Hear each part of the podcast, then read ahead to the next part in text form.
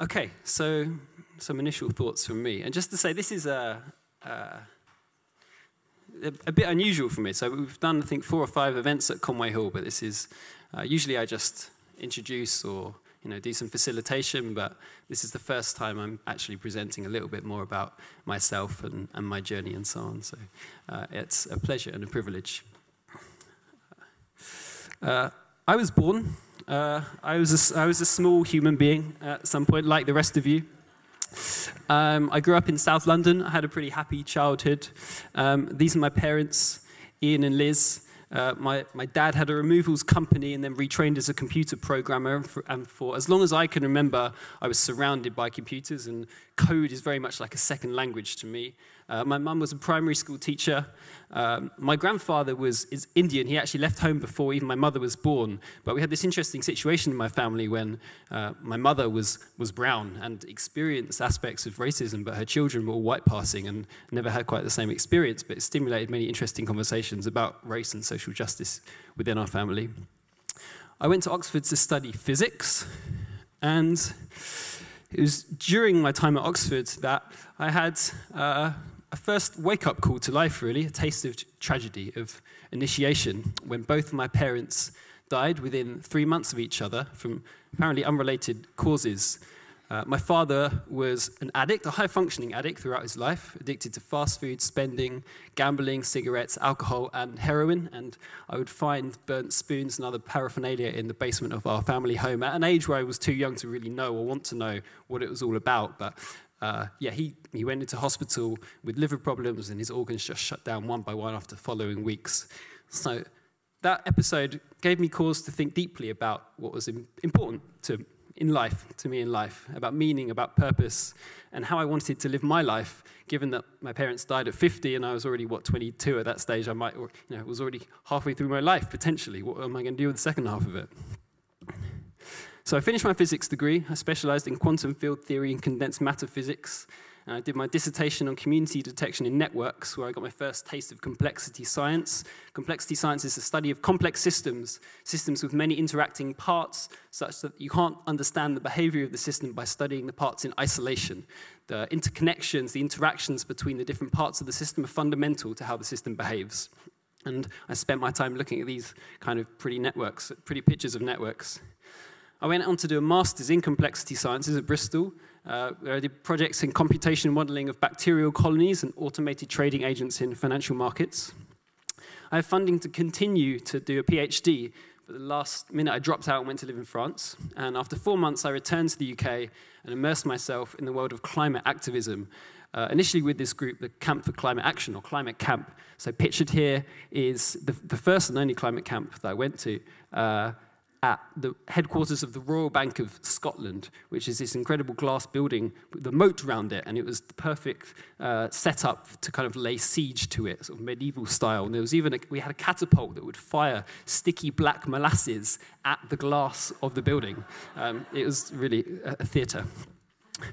Uh, with friends from UK Uncut, I started the, the anti-austerity group UK Uncut, and we, uh, we were pointing out that the government said they had to int introduce this program of austerity, have these billions of pounds worth of cuts to public services, yet at that time, 25 billion pounds each year was going uncollected through tax avoidance and evasion by large corporates. We thought, hmm, something isn't right here. Why not simply collect the money rather than cutting the public services we rely on? Our tactic was to occupy the high street stores of companies that were implicated in these dodgy tax practices, and we staged one very high profile occupation of, of Topshop. Uh, we also then went on to uh, do some campaigning on the NHS around the time the government was introducing the Health and Social Care Bill. And uh, we blocked Westminster Bridge. And that might, if some of you have recently participated in some of Extinction Rebellion's uh, bridge actions, then you'll be familiar with this kind of thing. Um, and uh, here I am on the, in The Guardian, uh, sitting up top of a tripod I didn't make this sign, although you know I, it would I would have been proud to. It was handed to me by a small child on the day, um, and uh, yeah. So I I, my, I came from this world of of, of activism and, and, direct action. I, I, guess one more slide on that. Um, I was arrested in the occupation of Fortnum and Mason's, the upmarket department store in Piccadilly, and ended up in a two-week uh, trial at the Crown Court. Where we uh, had one, as had as one of our expert witnesses, John McDonnell MP, now the Shadow Chancellor. Um, eventually, we were found not guilty. So uh, during that time, I did the whole NGO thing. I worked for a bunch of you know, respectable, reputable organizations. Uh, I was the youngest ever board member of Greenpeace UK. And uh, I got a lot from that time, but it seemed to me that something wasn't quite right. Something was missing, that it was all a little bit too surface level, if you like. And things started to change for me when I had my first psychedelic experience at Shambala Festival in 2012. Um, so I'd, I'd known, become, come to know a little bit about uh, the ideas of unity and interconnectedness and interdependence through my studies in quantum field theory and complexity sciences. But my first psychedelic experience on a substance called 2CB, which was the favorite of the famous uh, psychedelic chemist Alexander Shulgin, I understand, um, was the first time I really had this embodied sense of that unity and interconnectedness, of my boundaries dissolving and of connecting with something greater, of connecting with some cosmic consciousness. And uh, indeed, it was profound. Uh, a couple of years later, I found myself at Nowhere Festival, which is one of the European Burning Man events. Uh, an amazing place where uh, fully co-created. There's a tiny core crew that provides simply toilets and medical care, and then everything else is the responsibility of the participants to bring and put on. You, you are the show. You are your own entertainment. And amongst other things, at Nowhere, there is a, at least relatively, a really responsible use of psychoactive substances, including psychedelics. And certainly more than any other festival kind of recreation space that I had been involved in in the UK. And I found this hugely inspiring. It's just so much more fun and so much more safe when people can have open conversations about a whole range of substances rather than simply being pushed towards, well, typically alcohol, you know, and the other few substances that are available, somewhat popular within the UK festival scene at least. So I came back from nowhere. It's actually on the plane back from nowhere that I, I sort of sketched the, the words the Psychedelic Society for the first time. And uh, yes, this organization was born uh, first based on this idea of cognitive liberty, that people should have the freedom to alter their consciousness in whichever way they choose, and it's not the business of the state to tell us how we can and can't do that. So some of the early stunts that we did, uh, well, here we are uh, nitrous oxide in Parliament Square. This was the day before the introduction of the uh, Psychoactive Substances Bill, which banned all psychoactive substances apart from alcohol, nicotine, and caffeine. So at this point, nitrous oxide was still legal to, uh, to, to trade, and it's still legal to possess, incidentally. So uh, we had about 100 people uh, all doing a mass inhalation of nitrous oxide balloons. I think there, there may have been more press there than there were uh, protesters, if you like, but still, it was, it was a colourful occasion. And, you know, and, and did uh, seek to uh, put forward an important point that this substance and, and many others are, uh, yeah, apart from anything else, significantly less harmful than alcohol and nicotine, which, of course, are legal still. So the Psychedelic Society has continued to evolve. Uh, we now have three main areas of activity. Uh, we run experience retreats in the Netherlands where we take groups of 15 people at a time over to houses in the countryside outside of Amsterdam for four days. And on the Saturday daytime, the group has an experience with psilocybin truffles, which are a kind of magic mushroom that are legal in the Netherlands. Uh, we, our events program, we have events going on almost every day now in, in London and many going on in Bristol. And we campaign for access and public understanding of psychedelic substances. And our current campaign is calling for the rescheduling of psilocybin from Schedule 1 to Schedule 2 to make it easier and cheaper for scientists to research and, for make it, and to make it possible for doctors to prescribe psilocybin when they're satisfied with the available body of research. So my first major experience of, of psychedelics as plant medicines came in December 2017 when I traveled to Peru for a 10 day dieta with ayahuasca and Noya Rao under the care of this remarkable woman, Manuela. Uh, this was in a Shipibo community in the Amazon. And this, this opened up uh, a whole new world for me um, by really connecting psychedelics with their uh, indigenous use, if you like. And one year on, I was uh, delighted to discover Extinction Rebellion. uh, from the moment I saw it, I was like, yes, this is going to be good. Um, I appreciated the fact that the framing was around extinction rather than simply climate or any other given uh, ecological issue that you could pick up on, that it seemed to get some, to a level deeper than anything I had seen before. Uh, I love the symbol. I, I, I, really appreciate just the, the, the, art, the beauty, the aesthetic of the movement. That's something that's been paid attention to from the beginning. And uh, the, I, the fact I knew people, key people in the movement at the time had experience with plant medicines and sacred activism, you might say, was also a big inspiration to me. So yeah, I've, I went to, uh, I've been to several Extinction Rebellion uh, protests and demonstrations, the, the initial declaration of rebellion and then the, uh, the blocking of the five bridges. And it's been interesting to now have this period where the action has, has settled, subsided somewhat, and we've, uh, I've had some time to, to think. And uh, one very uh, important part of the jigsaw for me has been this book by Charles Eisenstein, Climate, A New Story. Um, so uh, I have a couple of clips of Charles speaking, which will give you some idea of, of what goes on in this book.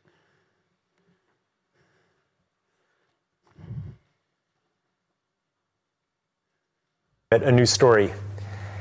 Uh, and the purpose of the title, well, part, partly is because it is about climate, and most people don't read anything that has climate in the title. So I thought, okay, because like, right, oh, I already know what it's going to say, and and I feel helpless to do anything about it, and and you know it's just too depressing, et cetera, et cetera. So that's why I also put a new story in there, but also because it's accurate to the content, because it says that, or one thing it says is that the basic narrative that we have around climate change is itself part of the problem. That climate change is a lot bigger than we think it is, that we have put way too much emphasis on fossil fuels and emissions, and not nearly enough emphasis on ecosystems, biodiversity, water, soil, forests, wetlands, and so forth. And the reason for that, the reason we need to put more emphasis on that, is that this planet is alive, not just a complicated machine whose inputs we can monkey with to create a better result, but that it's a living being, and that through what is called development, we are destroying the organs and the tissues of this living being. That's what the forests are, that's what the coral reefs are, that's what the, the, the wetlands are, the mangroves, uh, the grasslands. These are organs of a living being, and we degrade those, and then the body of this being becomes less capable of dealing with challenges. One of those challenges could be rising levels of atmospheric gases. But it could be other challenges too. And if we keep, so basically my thesis is, and, and you know, I have a lot of, I, I cite various um, science um, to substantiate it, but my thesis is basically that even if we cut emissions to zero overnight, if we continue to degrade the biosphere the planet will still die a death of a million cuts. And that we might not even face global warming. We could face global cooling. We could face climate derangement, where we have these gyrations and fluctuations uh, of, of like, like, like if your body were unable to maintain a, uh, its constant temperature anymore, unable to maintain homeostasis because of one organ after another is getting degraded. Like that's the crisis that we face.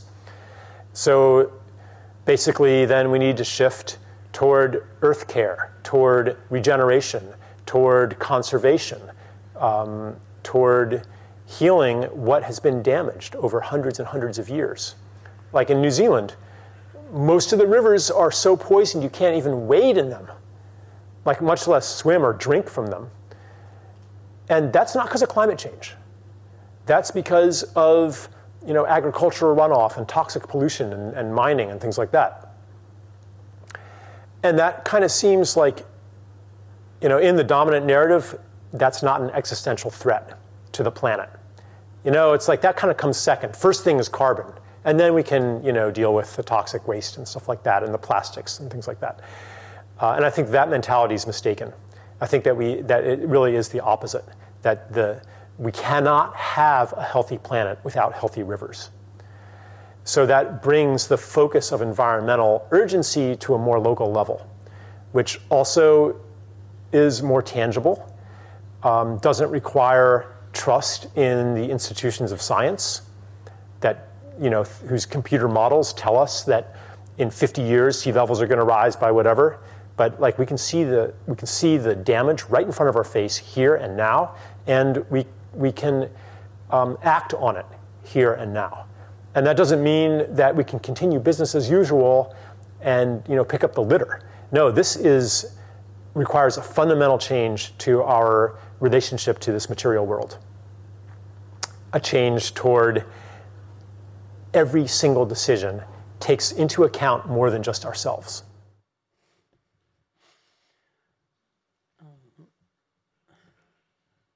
Okay, I have a couple more, but in the interest of time, I think I'll, I'll skip them for now. Maybe we'll come back to them later. so this is, well, uh, actually an amalgamation of two quotes from the book, just to reinforce the point um, that is that seems uh, incredibly important to me. The paradigm shift when it comes to climate is a shift from a geomechanical view to a Gaian view, a living systems view. From the living systems perspective, we see that climate health depends on the health of local e ecosystems everywhere. It isn't about more cleverly valuing and utilizing nature. It is about genuine respect for nature, which can come only by seeing it as a being in all fullness and holding it sacred. So I will play this clip, which is from the film Aluna, which is mentioned uh, in that book. Um, so this follows uh, members of the Kogi tribe of Colombia. Uh, and in this scene, they're talking uh, to a, a, scientist that's told them there's no way that blocking the coastal lagoons, which with, they've been familiar for thousands of years, could possibly be affecting the ecosystems on the mountains uh, up where they live, like miles away. Hekimlik çünkü şiddetini çünkü ne bilecek onu oldu şiddetini. Çünkü hani ağzı şiddetini bunu hava ha.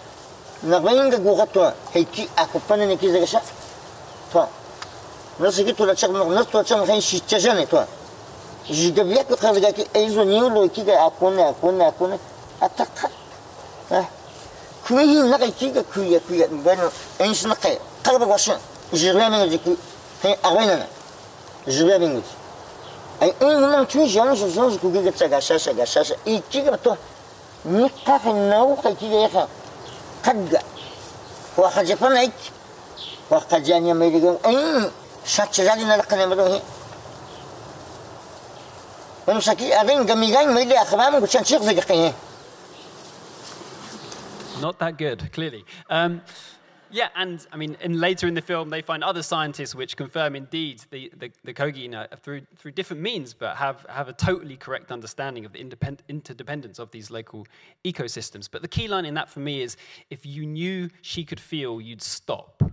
That speaks to this, this Gaian this living systems view, where we actually start seeing not only other animals, other species, but actually rocks and rivers and mountains and forests as alive as uh, in some way and deserving of our respect and indeed our love.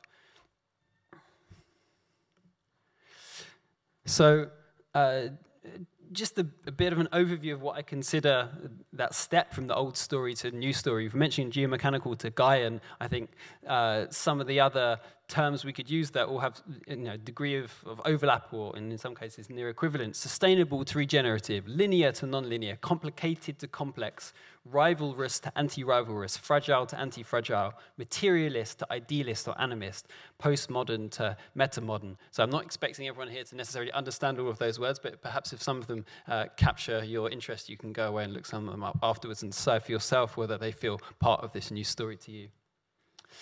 So uh, but of course, as I, yeah, the, the, new story is, is more than, than idea, than an idea. It's more than something to simply be intellectually grasped, I, I propose. It's something to be felt and embodied. There's some, it's one thing like hearing, oh, okay, yeah, you know, Gaian worldview, uh, it's a living system, but like, what does it take to really feel that? And uh, indeed, what tools, techniques, and practices can help us make this shift into the new story? Um, so there have been some, some people, even in recent times, that have had some ideas on this. Uh, so this is uh, one of my favorite authors, Alan Watts, uh, who I've lost the beginning of this quote actually, but uh, yeah, he's, he's saying, you know, what, what techniques are there that can uh, get us out of this sense of being in competition and conflict with every other object in our experience, and, and instead feeling uh, that, a sense of, of basic oneness and, and, unity with all that we perceive. And he says, There are innumerable recipes for this project, almost all of which have something to recommend them. There are the practices of yoga, meditation, dervish dancing, psychotherapy, various methods of prayer, psychodrama, group dynamics, sensory awareness techniques, self hypnosis, and the use of consciousness changing chemicals such as LSD and mescaline. For slightly more contemporary reference, we could look to Rupert Sheldrake. This book is being released next week, I believe. Uh, it's called Ways to Go Beyond. And in this book, uh, Rupert is going to uh, explore seven different techniques that uh, he's, he's found personally and, and has seen evidence can bring about mystical, spiritual type experiences, the hallmark of which is this sense of, of the unity and interconnectedness of all things. So, uh, the chapters in the book you'll find cannabis, psychedelics, and spiritual openings, participation in sports to induce feelings of flow, learning from animals to deepen our relationship with non human nature, fasting, praying, observing holy days and festivals, and cultivating good habits. So, there's clearly some overlap with the ideas of, of Alan Watts there. I think I'm going to have to skip the goat. Um, and, sorry. Um, so, uh, does it. maybe, maybe, we'll come back.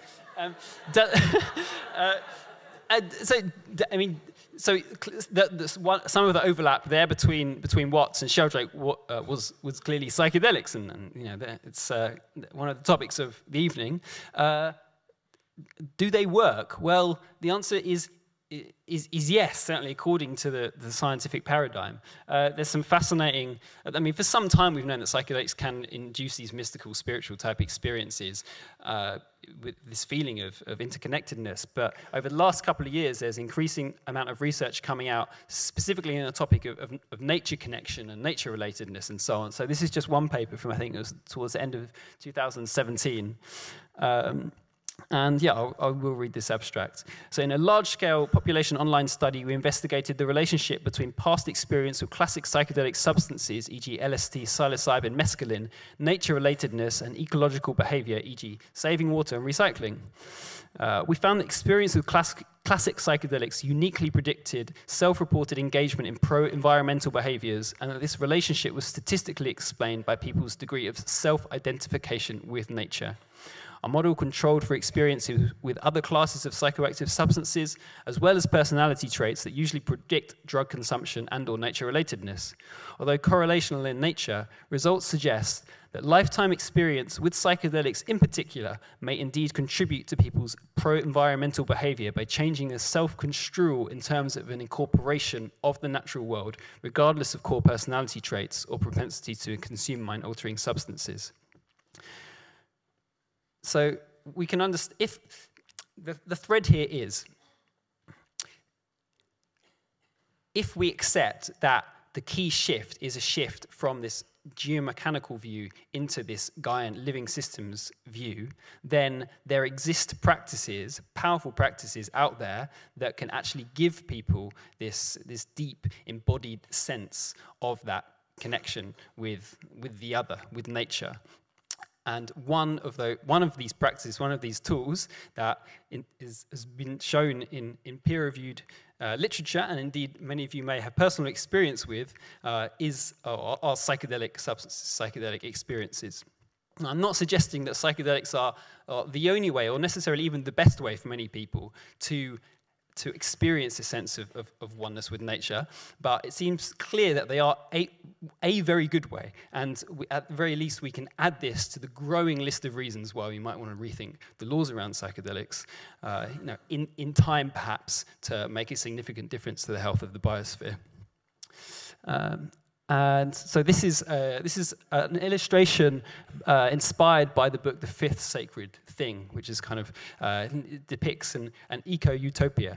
And I, I truly believe that, uh, that we have, it is within our power to bring about, in the words of Charles Eisenstein, the more beautiful world our hearts know is possible. And I'm convinced that psychedelics and, and the, con the, conscious use of psychedelic substances uh, can be a very important tool in helping us get to that place. Thank you very much.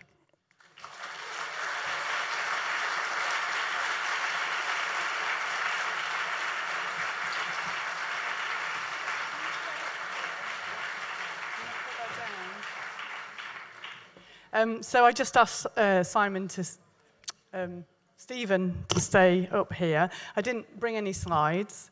Um, I've got posh talks of me doing things with slides online where I sound quite clever, and I thought um, it'd be better with the topic tonight to be a bit more vulnerable, and I'm really fucking regretting that now, actually. Wish I had brought some slides, especially given the setup. But there you go, you uh, make your bed. So, um, yeah, so I was uh, part of a group called Rising Up that helped to set up Extinction Rebellion that launched at the end of October. And I thought it'd be nice to actually see some hands in the air of, first of all, people that have participated in anything to do with Extinction Rebellion. Uh, oh, happy days, welcome. And um, uh, people who are doing organising uh, with Extinction Rebellion, sort of uh, thank you as well. So maybe just check out those folks, because if you've got questions, they might help as well. Okay, so in terms of psychedelics and social change, uh, a bit of a preamble. I am not an expert in psychedelics. I be believe we have a professor of psychedelics here tonight, so whatever I say is just my own personal experience. It's been a big part of my own story, and it's part of the story of the genesis of Extinction Rebellion. But um, there is obviously no official Extinction Rebellion position on psychedelics and uh, couldn't possibly encourage people as a movement to take psychedelics. But my own personal view is, um, you know, go and work with these guys. Um, so I'm also really mindful when we're talking about social change and um, is that okay with the sound? I think I'm a bit too close there. Bit, is that, does that work there? Yeah um, really mindful when talking about um, psychedelics to acknowledge that as the West gets more interested in these medicines, especially as plant spirits, that there's um, an issue of over-cultivation. Uh, there's issues of cultural appropriation, and I'm not going to go into details of either of those, but it feels wrong to be talking, knowing that in the West we have got a deep habit of extracting things from other cultures and helping ourselves, and that this psychedelic movement has just as much of an issue around that as any other uh, operation in the West, and we need to be mindful of that. My own personal experience has been one of deep gratitude. Um, my experience with psychedelics has uh, thankfully been involved in the gifting of ceremonies from indigenous cultures um, and a feeling on my own part that the purpose of them uh, within that gift was to help us here to remember, reconnect, or somehow reinvent our own connection with the plants from this land. Uh, and that's a journey for us all. In terms of Extinction Rebellion and social change, I mean, not to give you the big speech about that here, but we are in a sixth mass species extinction event. It's already happening. And the, the mass die-off of, of plants and animals is, is traumatic when you uh, are able and willing to connect with it. And human extinction in my children's lifetime, I have a 13-year-old and 10-year-old boys, is a possibility. Um, there are some scientists that say it's definitely going to happen. Uh, they're still seen as alarmists, but they've got quite a lot of other stuff, right? And um, a mainstream paper gave it a sort of 1 in 20 chance. We're already in a catastrophe and it's definitely going to get worse. And there are many really credible uh, spokespeople, that, uh, uh, commentators that think, think that social collapse is inevitable and is going to happen relatively soon due to sort of collapse in food systems. And when food systems collapse, you get riots and the rise of fascism and that. So we're full of joyful news in Extinction Rebellion.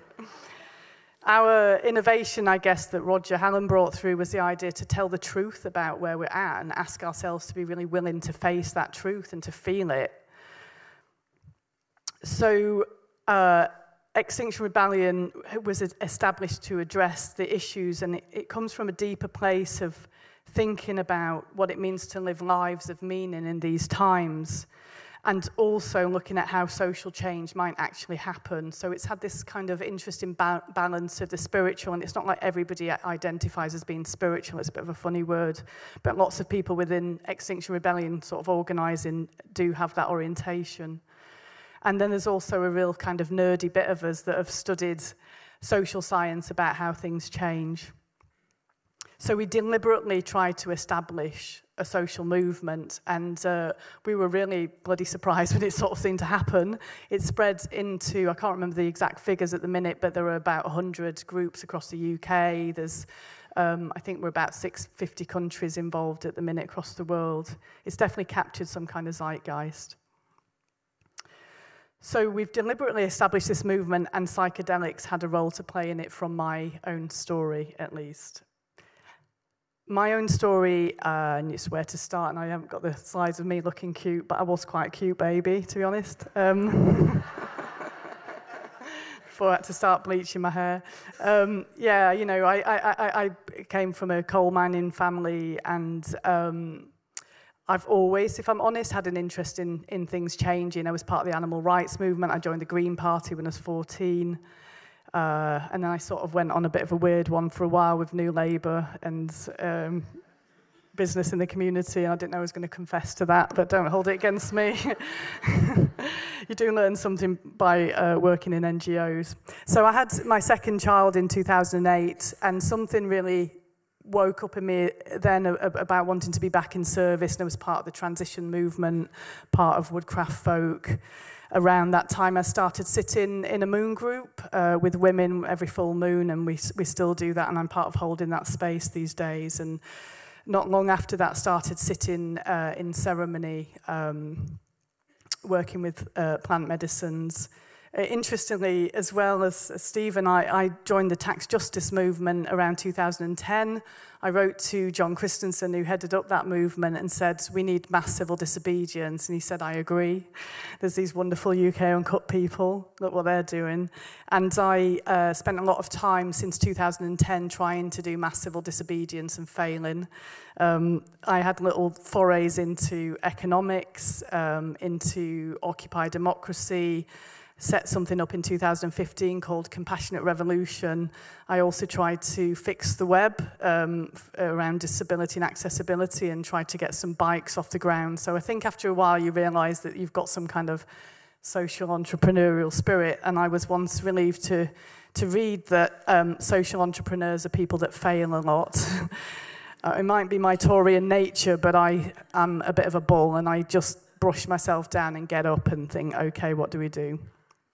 So in 2016, when Compassionate Revolution wasn't really working, um, and I had been doing uh, medicines for a while, and I was looking at some, uh, I mean, I've been doing therapies and peer counselling for years and so on. There was a, a feeling that there was something at my core that needed addressing, uh, something of being over busy, something of anxiety. And uh, so I made a decision to go on a retreat and do a really big prayer uh, I, it did involve flying to Costa Rica and I did carbon tax myself with the Tree Sisters and I think there's a deal in flying and it's not to be taken lightly. It was with New Life Iboga, New Life Ayahuasca and um, I am a bit of a warrior and a bit ridiculous, and we've got good friends here who can vouch for that. I, and I just, you know, fuck it, if in for a penny, in for a pound, sort of thing. So in the space of two weeks, I did a flood dose of Iboga, um, which is from the Tabernanthe Iboga tree, uh, a Kambo uh, frog medicine, and three big ayahuascas. It's like, you know, I'm a bit mean as well, come from Yorkshire. Don't go all that way and just dabble, do you? You know what I mean? You're going to get on with it. So, um, so, and, and, I, and I suppose, so the iboga, and I don't know how much people know about that plant medicine, but it's really inner, and I was, I can tell you, has anybody done an iboga flood dose? Not that it's all like, you know, but okay, creds for me then. Um, It's fucking scary. I mean, if you watch podcasts about it gets people off heroin, this stuff is an incredible, incredible medicine. And I can't tell you how frightened I was. And it's a longer story than the time available today to tell it. But the build up to the ceremony when I arrived involved almost stepping on a snake and realizing that 27 are deadly, involved losing my luggage, getting lost, um, um, having um, uh, the cat come and behead a, um, a, a, an animal in front of me just an hour before I went into ceremony, which is supposed to be for a big shift shamanically. But, you know, seeing this um, uh, lizard, just its tail moving around, there's lots of symbolism if you want to get into that. And because I was really frightened, I'd listened to a lot of Terence McKenna before I went, and uh, uh, Terence was saying, you know, when you're really frightened, don't curl up into a ball and hope it's going to go away. You've got to breathe and sing. And he also said in his many, I love listening to him, he said there were codes in the higher consciousness. And I, you know, like I'm a, I have a scientific background, so I sort of part of me is like constantly denying the experiences that I've actually had because it's like a bit weird. But um, I was also willing to think maybe there's codes in the higher consciousness. So as well as wanting to do the inner work on myself, I also wanted to pray for what I was calling the codes for social change. I was thinking there must be something that I'm missing, what am not doing here? You know, what are the, these codes for social change? And it was a very specific prayer.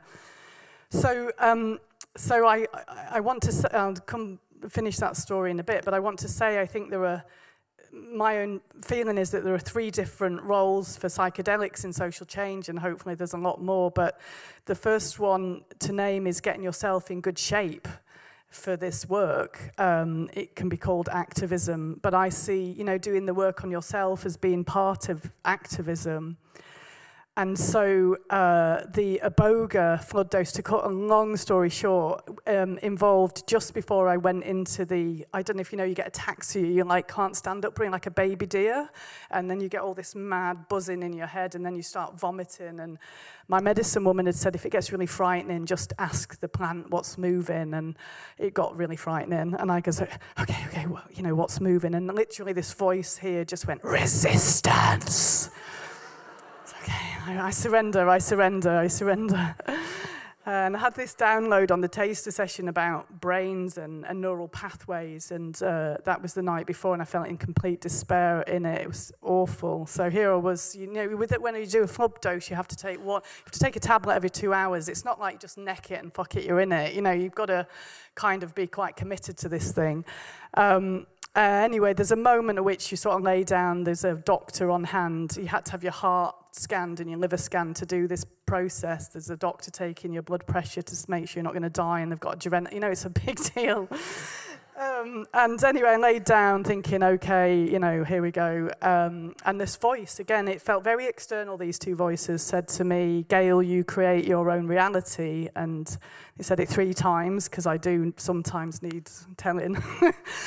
Uh, and uh, so I just laid down and thought, fuck it, then I'll be happy. And indeed, that was my entire experience of this iboga journey was that I get to be happy and that my brain got rewired for happiness. Every time I had a negative thought, I could feel it. I could feel neural pathways being pulled out. It was just brain rewiring. It was an incredible experience. And um, I don't believe life's about being happy.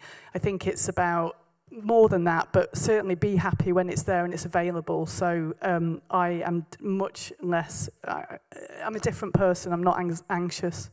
Uh, well, I'm a bit anxious now, to be honest. Am I going over time, Stephen? Um, so, um, so I think there is a part of getting ourselves in good shape. I realised that I had to come home. I had to end a, a marriage.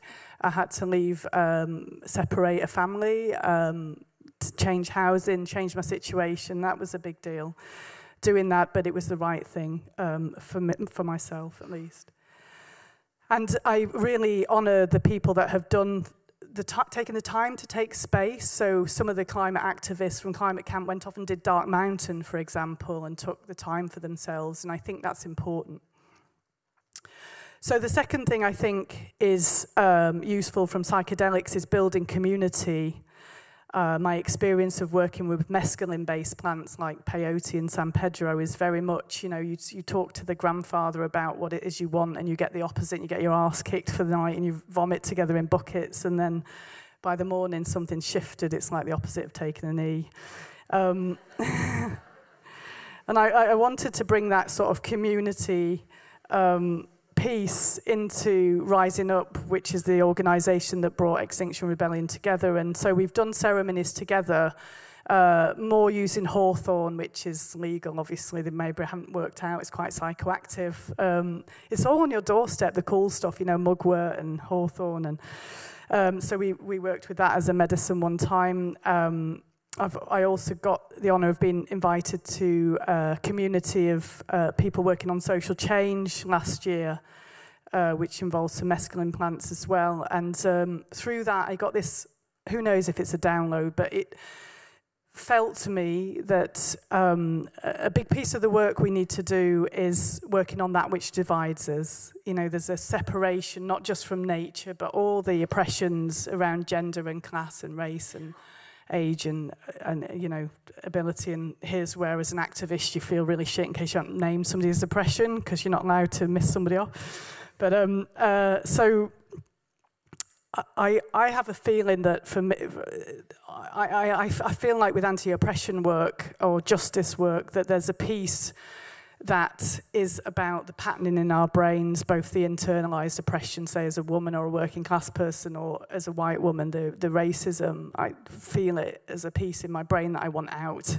Um, not just, it's about having good information, sure, it's about acting in solidarity, but for me, since we've been doing work, the work with the Extinction Rebellion and really facing grief and trauma, I've been feeling family. You know, I've been looking at people and thinking sister, brother, you know, family coming back together. It's been the most beautiful thing because I've hardly been outside. I've been just on the bloody computer for hours with spreadsheets and stuff.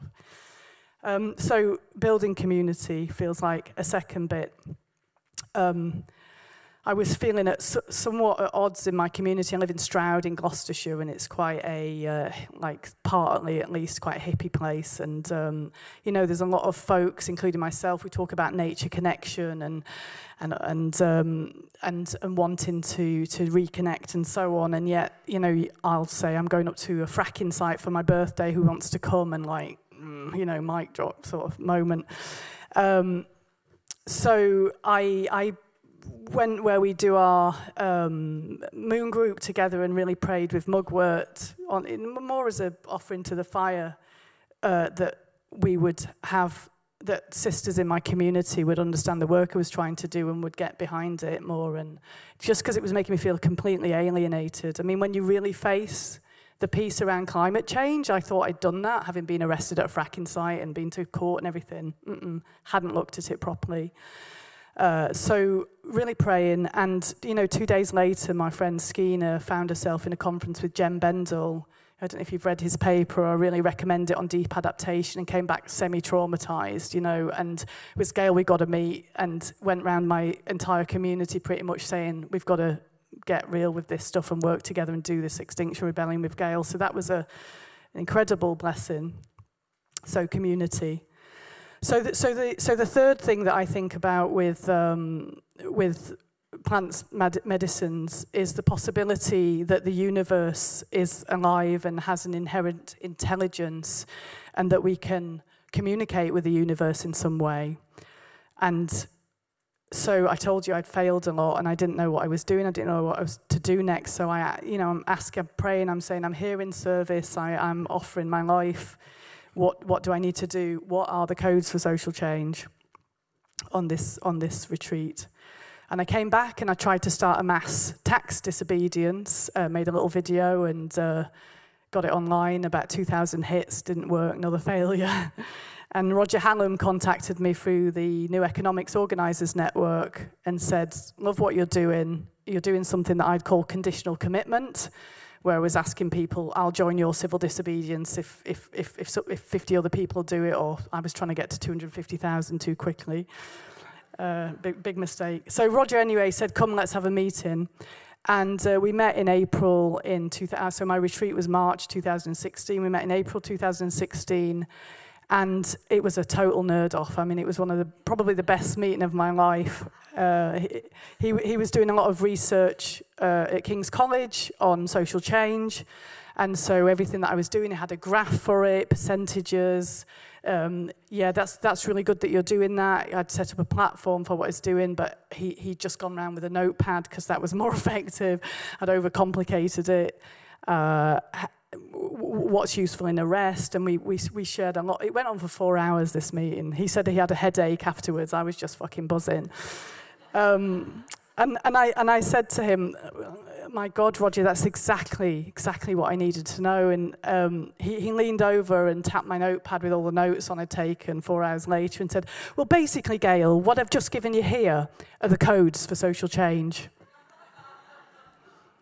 I mean, he used literally that exact, the exact words of the prayer. It was inc- and I and I realised afterwards, you know, it's like the grandmother ayahuasca had gone, you know, Gail, we're delivering, babe, you know, pay attention. So um, so Roger and I were involved in in trying to find other activists to work with, and we've started this Extinction Rebellion process with a whole other bunch of people, and um, let's see where it gets to. Um, I got quite a few of the notes, Stephen, but I feel like, you know, well, should we stop and chat or? Are you sure? I don't know. What do you think? Um, should we intuit? What does the universe think? um, well, yeah, I guess what I want, one of the things I want to say is I think with Extinction Rebellion, what's made a difference to me, and I think for some other people, is this willing to face the grief and the trauma of these times. And my experience of that has been like literally bursting into tears at odd times of the day, feeling completely. And, and you can't do that on your own because you feel like you're going mad. You need to talk to other people, needing to say to friends, like, I actually feel a bit alienated in our company if I don't tell you how I'm feeling about this stuff. It's like somebody's told you that your children have died or are going to die, and in, in fact, they have. Um, there's something about grieving that opens the space for love and love opens the space for courage because you know what Charles Eisenstein's talking about is that we fight for what we love not because it's some physics tells us it's a bit of a bad idea the carbon dioxide when you really love something. And you know I I sound melodramatic but I have got to that place where I would die for this. You know I I'm taking lots of risks in my, in, in my life in leading, being one of the people leading this movement. And I just, like, I don't mean to sound, you know, I've got kids and responsibilities, but part of me don't give a fuck, you know, and there's something in that spirit. And there's something in the spirit of civil disobedience that's really important to get over because, and I think maybe that's the place where I'll finish, is I have a, a, concern that people who are doing, you know, psychedelic medicines, doing the inner work, it's as if we all get to just do a bit of this thing. Like some people get to do the yoga, and I get to go to a fracking site, and that don't really feel totally fair. Um, uh, and um, and some people get to build the new ways. And you know, recently somebody said, "Oh, I've set up this community, and that's my rebellion." And I said, "Babe." I love that you've done that. You know, I love that my friends started a plastic free shop. That's a prayer. You know, that's a prayer for what we want to see, and it's so important. But capitalism don't give a fuck that you've done that. You know, like it, it doesn't matter. It doesn't mind as long as you're um, not claiming benefits. It's going to smash you down. Or do you see what I mean? So, so there's something here about. Um, what, what, what, where, where are we willing to step forwards so we were asking, how do we make this work? But what does this need from me? And about it's about bringing your best self forwards, what you're willing to die for, what you really believe in, where your will and heart are aligned and in service. And in that way, as my boyfriend Simon calls it, being a worthy ancestor. You know, you are. We are in this our culture doesn't hold this for us, but you know, people came before us and they're supposed to come after us, but they might not because of what we're doing. We, we get this amazing time. I mean, it's exciting actually. Rebelling is um, fun if you're on the bridges. Um, so I suppose what I'm trying to say is that civil disobedience is a form of initiation because we are, this system is us, we are this system. It's not, we're not, we say no blaming and shaming in Extinction Rebellion because, you know, the corporations, and of course, you know, it's not helpful, loads of stuff that's happening, but we're all part of the system. and there's something uh, ceremonial and initiatory about being willing to break the law. Once you, uh, and of course, it's not for everybody. If you've got migration status or caring duties or mental health issues, it's it's not. But we know that we need 3.4% of the UK population or less, so about two million people to rise up to make the change. We already exist, and we just need people to be in support of this active civil disobedience. So I'm asking us if we're feeling like our rebellion is taking psychedelics or doing, you know, rebellion is breaking the law, in my opinion. And um, I hope you'll join us. Um, I, I maybe need to say what the plans are for Extinction Rebellion going forwards. Um, shall I do that now at the end? Will, will we remember? Well, um, so the plan is from April 50. There'll be lots of build-up and um, actions in the meantime. And if you agree to our 10 principles and values, you can just crack on with stuff. There's, you don't need permission to, to do things. Uh, we're working really hard to decentralize as a network at the minute. Might say more about that in a bit. But the plan is not 100% finalized. So what I'm saying is, um, just so for Hannah don't kick my ass later for saying what but the plan at the minute is April the 15th we're all piling into London and we're just going to close it down till the government falls and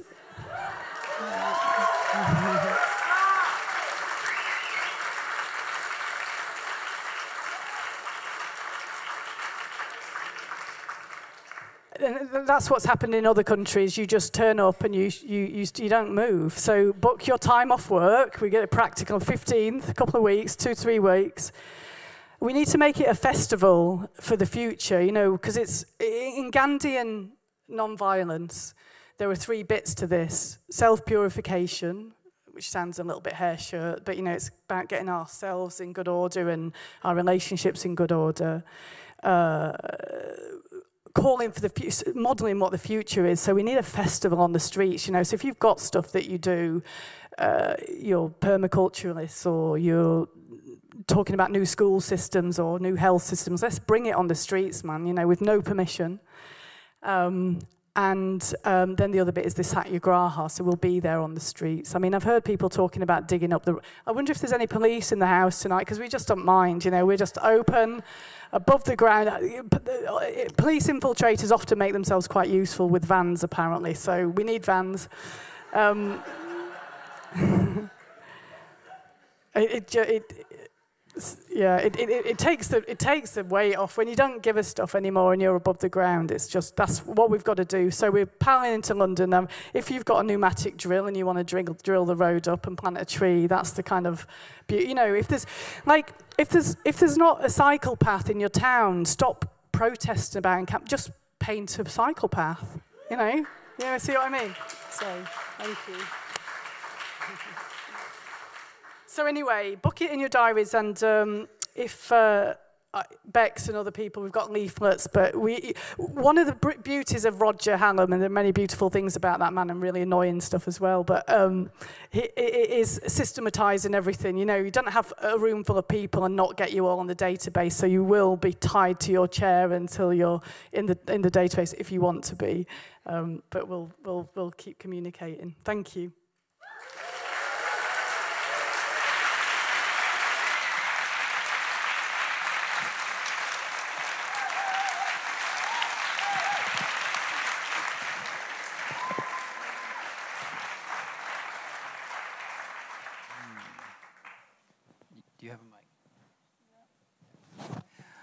Are these on? Can you hear us? Yes. Okay. Thank you very much, Gail. Um, so maybe I'll just start by playing devil's advocate on the the topic. No, don't. Go on. Oh, come on. Because um, had a we had a couple of posts on the Facebook event early on actually saying uh, things along the lines of psychedelics are a distraction um, there's, you know, there's work to do. There's the real work of rebellion to do. We don't need more people sort of losing themselves into yoga and meditation and Eastern philosophy and all that crap. And like, this is urgent. This is important. Um, and other, another related perspective was that uh, it's just it's just not necessary. like Extinction Rebellion's really got this momentum going. What what's what utility is there in kind of making any association with this somewhat fringe you know, effort to, you know, to legalize psychedelics or to uh, advocating the use of psychedelic substances. Uh, what would you say to those people, who, some of whom may be in the audience? Yeah. Um, well, I think there's a place where they're right. Like what I was trying to say is don't get distracted on your yoga mat. We, we sometimes say we want some of the uh, activists to get on the yoga mats and some of the yoga mat people to get on the streets. So I think there's a place for um, mistrust of you know, the hippie woo woo stuff within activism. I, I, I, understand that. It frustrates me too. I um, just told the story of why it's been incredibly useful to me. I wouldn't, we wouldn't have Extinction Rebellion, I don't think, if psychedelics hadn't been part of the story, at least from my perspective, it might have happened. Um, I, I, I think that if and when we wake up sufficiently to figure out just what kind of a mess we are in relationship to ourselves, to each other, and to the planet. I have this vision, I know other people who share this, of you know, football stadium worth of people doing psychedelic medicines in a safe and held way to, to heal the traumas that we're carrying. It's deep. You know, the sort of definition of patriarchy is the idea that we're in scarcity and separation and we're powerless. And um, if I'd spent 25 years messing about with various different therapies, which possibly had helped uh, pave the way, but for me, psychedelics were, uh, maybe should hesitate to say this, but I don't know, they felt like quite a shortcut. They felt like they got to the core. So, yeah. yeah. It makes me think of, um,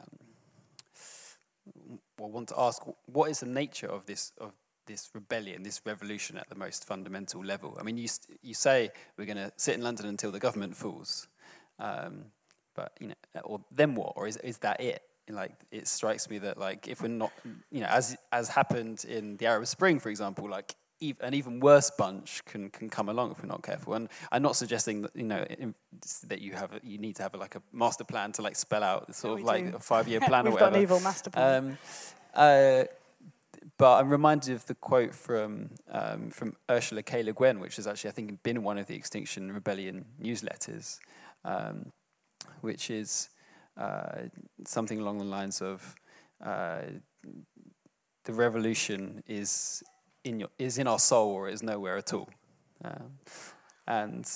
Uh, it seems to me be a, challenging but incredibly important mm, piece to work out how we can we can marry this this this inner work and this inner transformation with uh, meaningful political, you know, direct action out there on the streets. Um, so you had about three different points in there, didn't you? So the so so um, it's so corny, but the revolution is love. You know, it is, isn't it? If you, it sorry. Yes, yes, yes it is. Say it with pride. the revolution is love. And um, I feel deeply in love with the people that I'm working with. Uh, we, we had this gathering this weekend um, to start talking about some of the plans going forwards, and there's one for people involved next weekend, by the way. But my friend um, Skeena, who, who I prayed and she came through with Jem Bendell, was on a call afterwards, and she said she was just crying and uh, on this on this conference call, and the person she was supposed to be in a call was like, "What's wrong with Skeena?" She says, "No, everything's right." Because finally getting to work in a place where you feel like, you know, we're, we're trying to be what you call a teal organization, self management. We've got some way to go, but we're working towards that. Um, uh, and the place where you can bring your whole self to, to the movement, and that's okay. And then there's a, a third thing in teal organizing, isn't there, which is um, evolutionary, evolutionary purpose. purpose, the idea that there's a purpose that might be bigger than any of us. So you know, when you're talking about these things, you talk about love, you could talk about evolutionary purpose, there might be something that emerges from this movement that's bigger than any of us. Uh, but there is also that systematic nerdy layer as well, where we have got plans. and uh, if you, you know, one of the social change books that I read was Tim Gee's. It talks about counterpower. There's four bits to um, social change that you have to uh, raise consciousness, You need to coordinate between different groups. You need a confrontation moment. It doesn't work without the petitions aren't going to do it. And you need to consolidate your win. You need to be really clear about what you want so that it's not like you don't want to bring down a dictator, you want to install a democracy. And actually, on that layer, I don't think Extinction Rebellion is really about the environment. I think it's about democracy. Mm. And I think one of the super clever things about it, which wasn't my invention, it was Roger's, so I can honour him in that, was uh, we haven't got any solutions. You know, it's just saved so many arguments. It's hilarious. You know, well, what are you calling for? Well, you know, a citizens' assembly where, I mean, we say tell the truth. The government has to tell the truth and uh, it must reverse policies that are inconsistent with that truth. So therein lies the opportunity to ask for structural demands like no fracking, uh, no third runway or whatever. Um, the second one is uh, lowering carbon emissions, but also cutting consumption to do with the ecological overshoot. But the third one is like, well, how do we go about that? Well, we're not going to say, because I tell you what, the minute you say one thing that you think should happen to do with the environment, somebody's at your throat for like, I, like I thought the regenerative agriculture sounded really cool, and then the vegans had it in the neck for me. You know, it's just not, sorry, vegans. It was, it's just like some. Uh, uh, sorry, I felt that actually that was a bit rude. I was just being a bit cheeky, but um, there are some people, there's something about regenerative agriculture that I think has an association with animal agriculture that some people felt upset about. So I think the point I'm trying to make is that, uh, and some people really want a carbon tax and other people don't. So uh, why, why should any of us get to decide? You know, the, the, the Citizens' Assembly approach is by sortition, that you have um, a thousand, is it a thousand people, Falani? You have a lot of people, uh, it'll be, be bus drivers and school teachers and a whole spectrum from society picked at random. Experts will say what the issues are and what the possibilities, and they'll decide. So it's very so, cleverly so about bringing in democracy. Yeah, you said so. I see how this is this is about democracy and about new ways of organising, eh, as much as it is about ecology and environment. Um, uh, I think that it seems to me that Extinction Rebellion as a movement has an incredibly important uh, opportunity, responsibility even, to prove that we can organize in new ways. Because presumably one of the things that's kind of, kind of come out of Citizens Assembly is this political system's fucked and we don't want it anymore. But, you know, but, and Extinction Rebellion itself can be an example of, of, of decentralized organizing, of teal organizing, showing that it can work.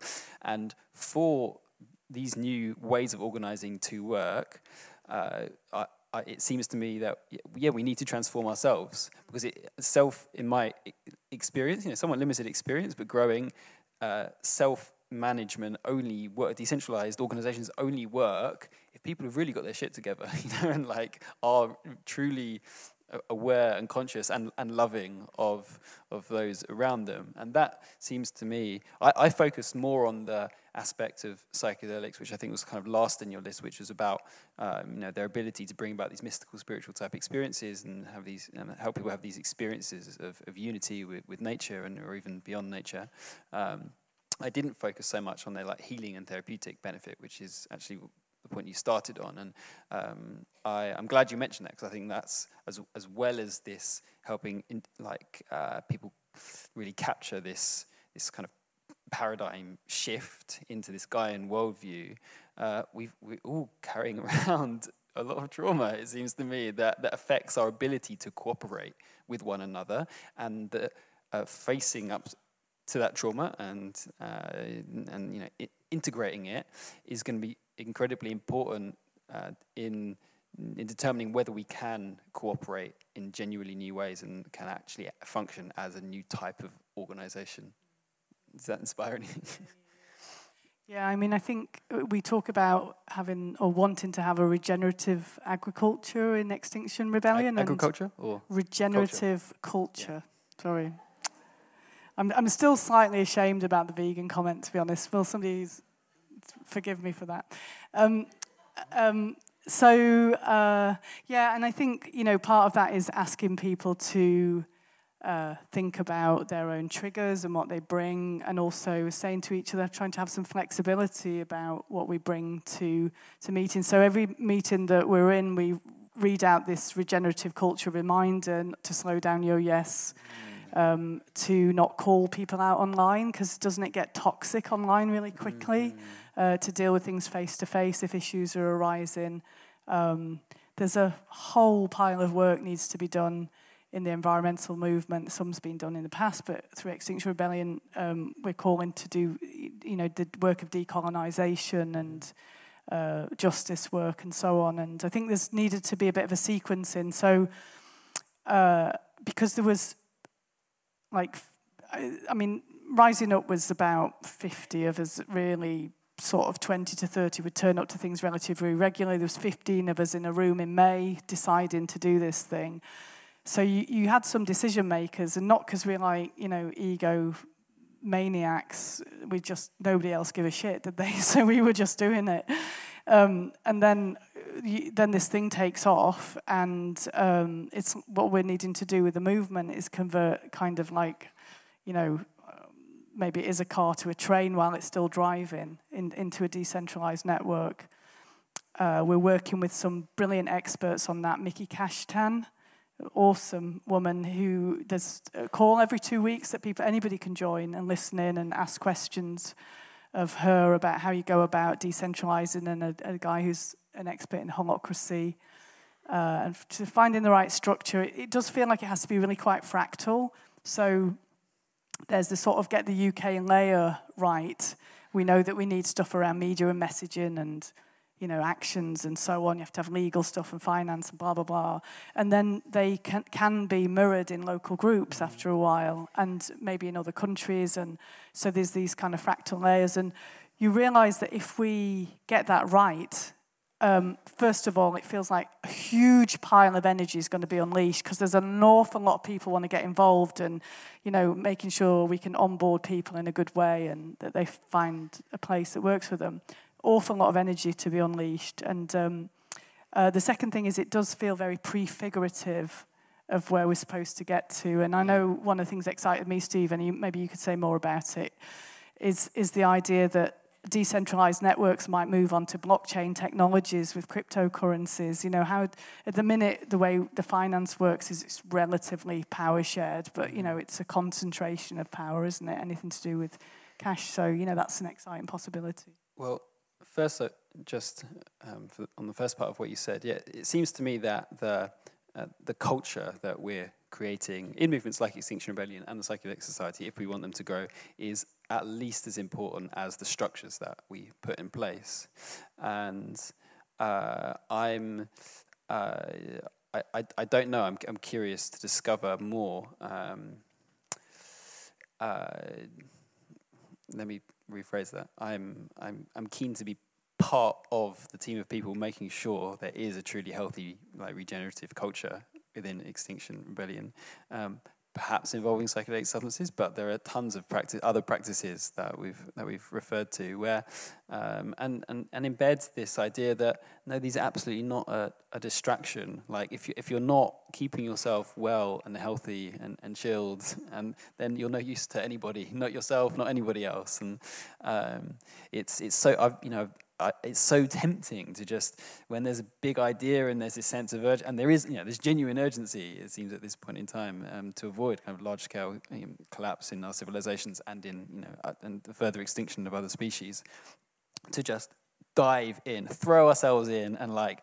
whatever and well maybe i can skip that meal and maybe i can de- deal with four hours sleep and like it doesn't take long for everything to in my experience to to come crashing down. And so um, we have to, uh, it seems to me, do, uh, like have have the discipline to to to keep each other well, rather than be encouraging each other.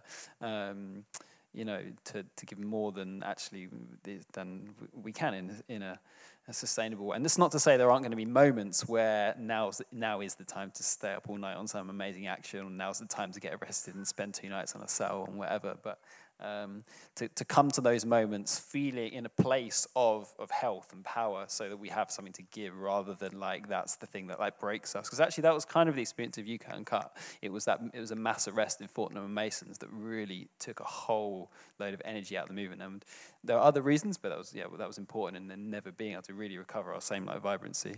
Um, So, um, if you have something to say on that, otherwise I can. Yeah. Well, I, I, suppose uh, what comes to mind is this concept of sacrifice. You know, there can be a really toxic version of that, that's sort of martyrdom. Uh, and certainly my, I am a bit overwhelmed with the emails at the minute and trying to offload as much of, of, of the work. Um, thank you, Lorraine and others taking on the finances. But, um, but I think there's a really healthy aspect to the idea of sacrifice, you know, that's not about putting yourself through a mangle, but it's about what what am I, I think what I was trying to say up there was what, what am I called to give and how am I called to serve. So how do we find that peace in ourselves that's willing to step forwards.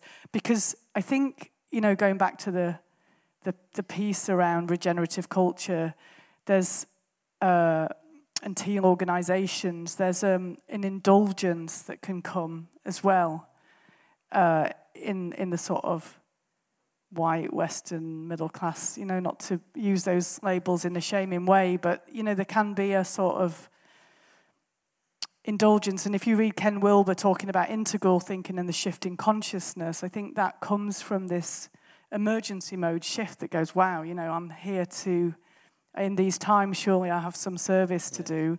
But I, I um, and what he says, if, if, if you've read about these, because he put colours to these classifications, it's not for everybody that sort of approach, but the, the, the green layer is the kind of progressive left, and it talks about pluralism and uh, how everybody's all cool and yet it's we sort of sit there in some judgment, sort of a little, a little, bit contradictory. And that's the layer that's supposed to jump to this teal layer, if that means anything to people. But the thing that Ken Wilber says is in the way is narcissism. You know, the culture that we live in is deeply, deeply narcissistic. What about me? You know, my, me, me, me. You know, me go, don't they call it? Uh, in April, when we were making the decision to do Extinction Rebellion, I remember again, Roger said um, to us all, Well, what's going to get in the way of you doing this well? And uh, I thought honestly about that question. I thought, you know, I quite like it at the minute. I was still doing a lot of activism and um, I, lots of things.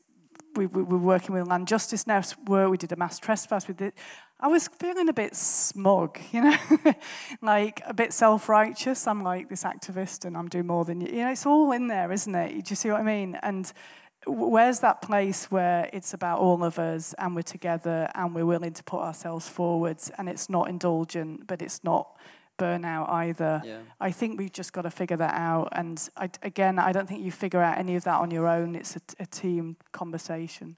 For me, I think in, in it's in having these uh, profound experiences of, of connection with the non human world that uh, have made me realize, and uh, it seems to be the experience of others, that we are vastly more powerful, strong, energetic, capable than we imagined. And that, and I, that, I think that comes from really understanding what's at stake. Um, and to, for, to, for, this, for this narrative to shift to oh, humanity's kind of fucked. We don't do something about climate change or you know this, these other ecological problems, then um, you know things are going to get bad for me or my family or even my community or even you know my country, even humanity. Um, offers you know a, a, a certain level of motivation and, and energy. But if we can expand that to and enter this new story of, of, of service, it is service of um, we've humans have, have, have shown beyond doubt their capacity to, to, to, to dominate nature. And now it's our time to step into a new story of, of, of regenerating nature, of actually becoming the, uh, the, the protectors of, uh, of the natural world. And I think from that, that new story, we can obtain, there are huge new reserves of, you know, of energy, of, of possibility. I mean, I think the way, again, Charles Eisenstein, we're obviously big fans, aren't we, together, but talks about it, it's like we're teenagers and we've been mm-hmm. allowed to have a bit of a party and we've fucking wrecked the joint. um, and uh, and I, my, my friend uh, Jamie Kelsey Fry, he, he says it all the time, it's quite funny, but, you know, he's got this thing about the violin. You know, we've got this violin in front of us. I mean, is this the best that humanity can do? Like, what's out there at the minute? Really? You know, we're incredible. Like the unit, as far as we know, there's no other intelligent life anywhere on the planet unless the the um, zoo. Um, there's a there's one theory, the zoo theory, that there is intelligent life and it's gently stroking its chin and looking at us and wondering if it's time for us to grow up yet or not. It doesn't want to interfere like a good parent. So that might be why there's no intelligent life communicating with it. That or they get to our level and they blow the system up like we're doing. You know, so you can take whichever story you prefer, but. Um, you know, this idea that we are uh, you know, we, we're, we're this intelligent life force that we understand nature to, to the degree that we do, the physics, the, uh, the, the love that's in our hearts. And, like, really, is this the best? You know, as Jamie said, it's like we've got this violin and we're hitting it with a bloody spoon. No, no, no, you know. When are we going to pick it up and play it? And I think that that's a really wonderful way of saying, you know, this is what we need to bring to the streets, really, is our deepest longings, our deepest dreams together of what, what something else looks like. And I really also in that have a prayer that we just get rid of this like left right narrative, you know, that there's some polarized oppositional thing going off. Uh, I am much more left leaning and my boyfriend's always criticizing I've got Jeremy Corbyn mug and stuff, but um, you know, there's something on the right narrative that's possibly more about personal responsibility, the sort of libertarian right seem yeah. to have some cool, I like, let's be, remember that we're a family and that, you know, like Jo Cox says, we've got more in common and create something beautiful, yeah. you know. This, this is a big part of the green to teal or postmodern to metamodern shift, That's, whether you're using integral language or metamodern language, is acknowledging that, that all perspectives are, have their validity, have their importance in some way, teaching us uh, that it, the importance of, of listening. Um, there's, there's, there's, a book, The Listening Society, which describes um, like metamodern thought, and it, it, you know has that title for a reason. And um, it's as we discussed earlier, actually today, it was my hope that in this conversation, as much as the, the content that we cover, we could go a small way to simply to, to modeling a new actually way of ha having a conversation and having a kind of genuinely just like open and vulnerable and generative dialogue um, without really knowing what the answers are, without having some, any particular agenda to push out there.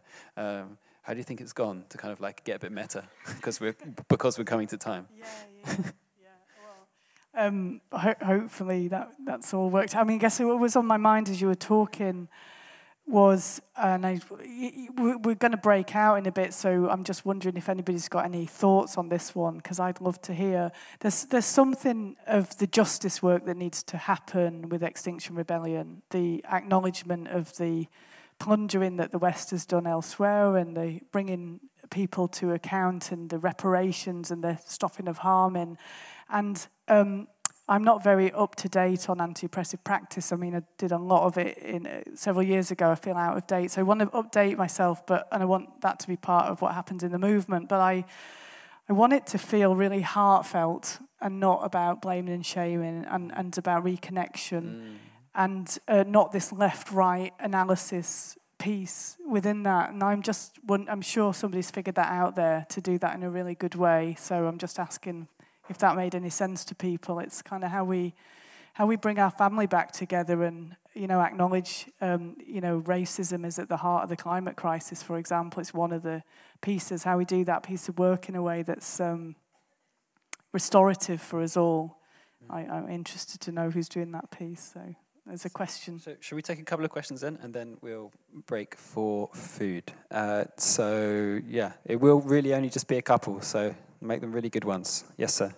Um, I think it's best actually if you come up to the stage if you don't mind, so if you can speak into the microphone. We don't have a roaming mic at this point. Uh, aha, here we go. It's coming to you around here. So I'm going to be cheeky and ask a question just in case you guys didn't have the chance, which was I've been involved in uh, Extinction Rebellion. I'd be really interested after hearing all of this, how many of the audience is interested in finding out more than they already know? So that's my question to the audience. So just who, not that you committed, but who's interested in finding out more? Just hands up.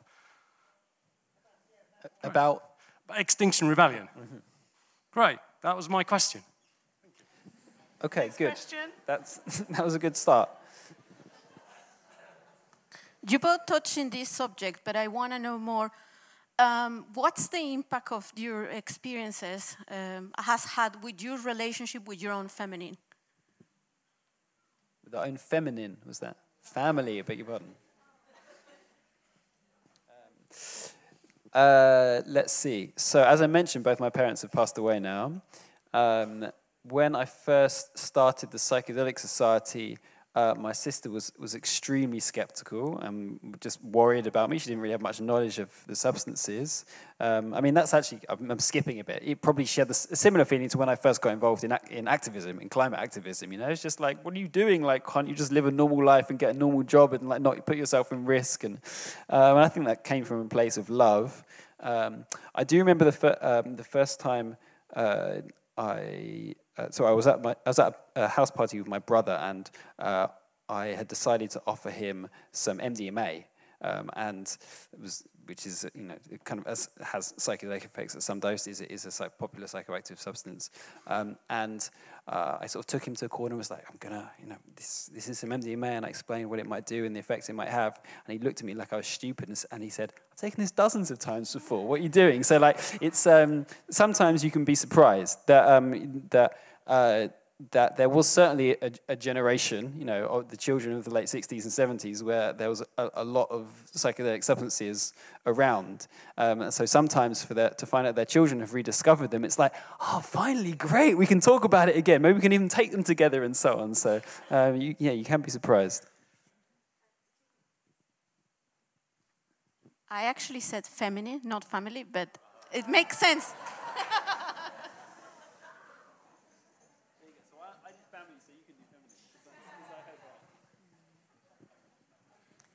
So, so my journey with this is that probably skipped over quite quickly was sitting in a, a moon group with women, uh, uh, people who identify as uh, female in some way, um, with the full moon, and the medicine really there's the fire, and for me there's been I think I'm quite a masculine woman in some ways, and I think there's been something about really deepening into intuition, and the bit I didn't uh, share just because of time with the iboga journey was that um, it kind of closed off my left brain and left a voice about an inch into my right brain that talked to me. She didn't have a lot of words. She's a bit bossy, and she every time I was having a negative thought, she'd say, "Stop it," and um, that's when the, the, the rewiring happened. So I, uh, uh after a bit, I kind of.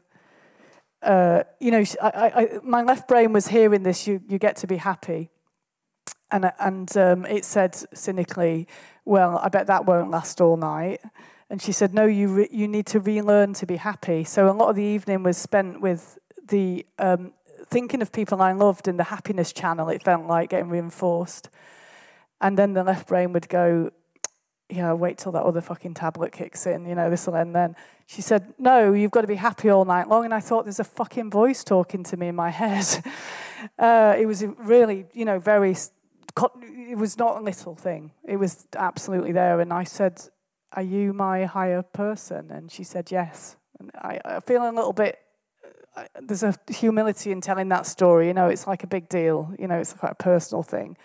Um, not a, oh, look at me, I've been in touch with my higher self. Aren't I great? You know what I mean? It, it, so um, for me, the, the, I think the was talking to a woman today about this. Um, you know, it's there's a rise in feminine that's talked about, and especially not necessarily especially, but when you're a, a mother and and you've got children, and I there's there's something of a lioness that's ready to roar when the sisterhood gets healed. So a lot of the work has been around, you know, sitting with sisters and sharing where we're at has been part of the journey, and the medicine of fire is transformation. Um, and uh, the women have been incredible, actually. I mean, I don't want to do any disservice to the men. There's Dave there who sits doing beautiful work. Thank you. Uh, but you know, the women are just there's something else, isn't it? For, you know, it's it's a a feeling of sisterhood uh, is. I, well, I, I can't put it into words. The, I, there was a there was a moment when everything was just really kicking off just before we did the launch on the 31st. and these I can't even remember what the women were doing, but they were in and they were up and they were getting stuff done. And I was like, uh, we realised that we were going to have thousand people in Parliament Square, not hundred. We didn't know what the police were going to do. My boyfriend who was organising was panicking, and I was like, the women are rising. He goes, my bloody blood pressure's rising, Gail.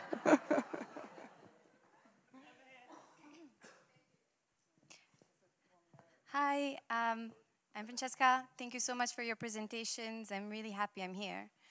Um, so my question is very specific, and it's not a criticism. It's just I, was, I would like to know your opinion, because um, for the people who have experience with psychedelics, we can see, and as you have said, we create our reality.